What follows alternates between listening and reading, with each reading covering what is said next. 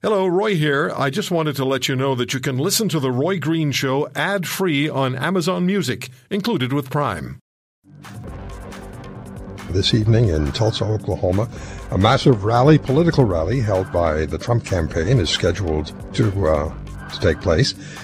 The Oklahoma Supreme Court has ruled the rally may proceed, and the mayor of Tulsa, as I understand it, has rescinded a curfew that had been put in place. Now, the question is how many are expected to attend, and are there concerns about protests and violence in Tulsa this evening? Skylar Cooper joins us. He's a reporter and uh, producer at KRMG Radio in Tulsa, Oklahoma.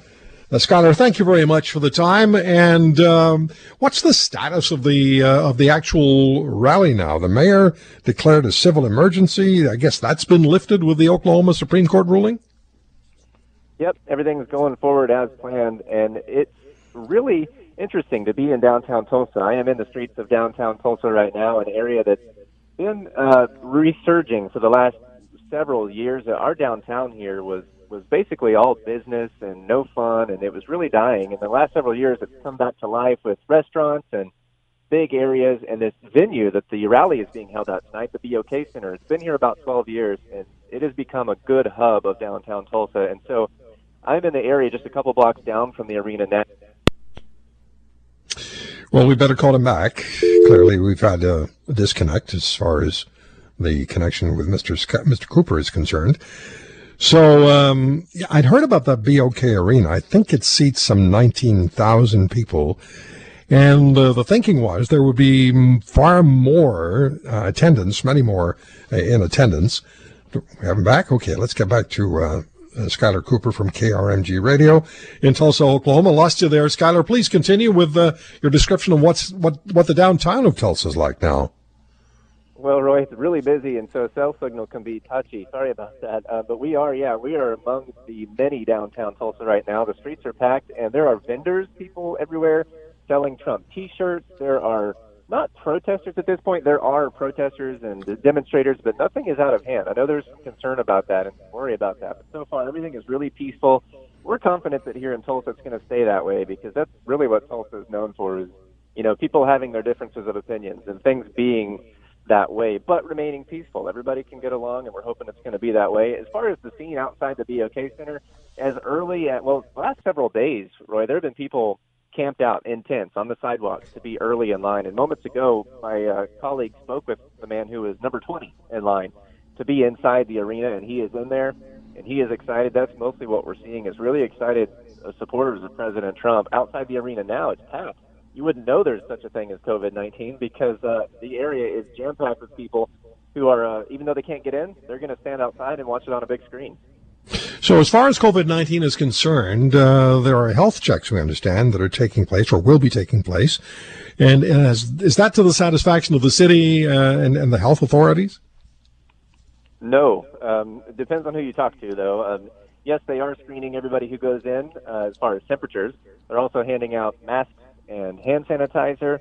And they do have uh, several people who wish they weren't doing this. There are even the leader of our Tulsa Health Department, his name is Dr. Bruce Dart, and he really urged this not to happen. And he, we spoke to him yesterday on our station, and he said, "Look, if we, we get it, the political process is a great thing, and you should support your candidate, uh, but it's just not the right time." And he really urged for this to not proceed, but uh, here we are. So it's to the dissatisfaction of some, but there are others, and plenty in Tulsa here who just don't mind. They, I mean I saw pictures from early this morning, people in the thousands down here, uh, and not a mask to be seen.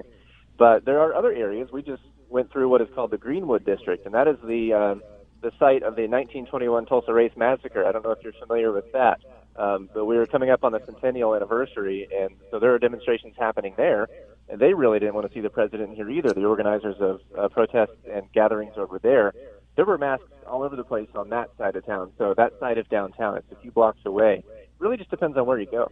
Yeah. Uh, Skylar, I understand the BOK Arena holds about 19,000 people, and I've been reading that the response to the Trump, Trump campaign for this rally had been massive. Uh, a campaign claiming a million people had expressed interest, and there was talk about the uh, the the attendance spilling over into the convention center in in Tulsa, with the president perhaps making appearances at both. Is that going to happen?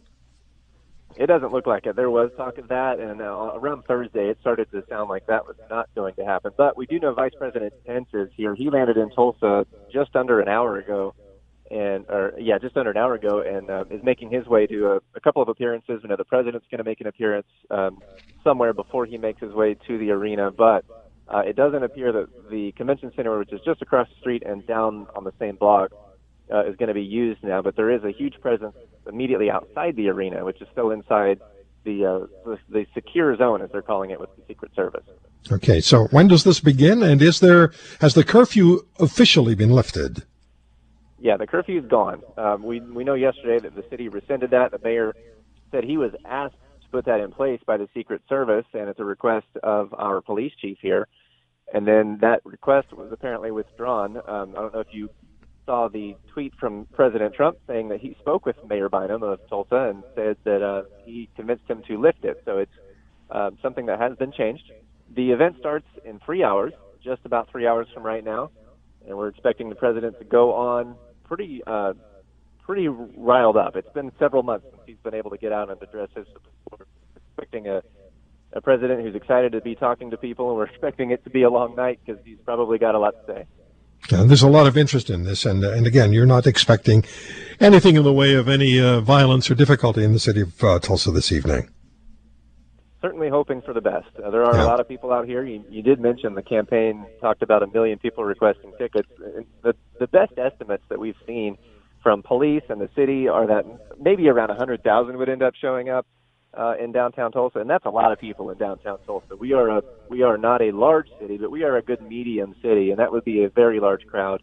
We're used to big crowds for the BOK Center, but as you mentioned earlier, 19, 20,000 at the most.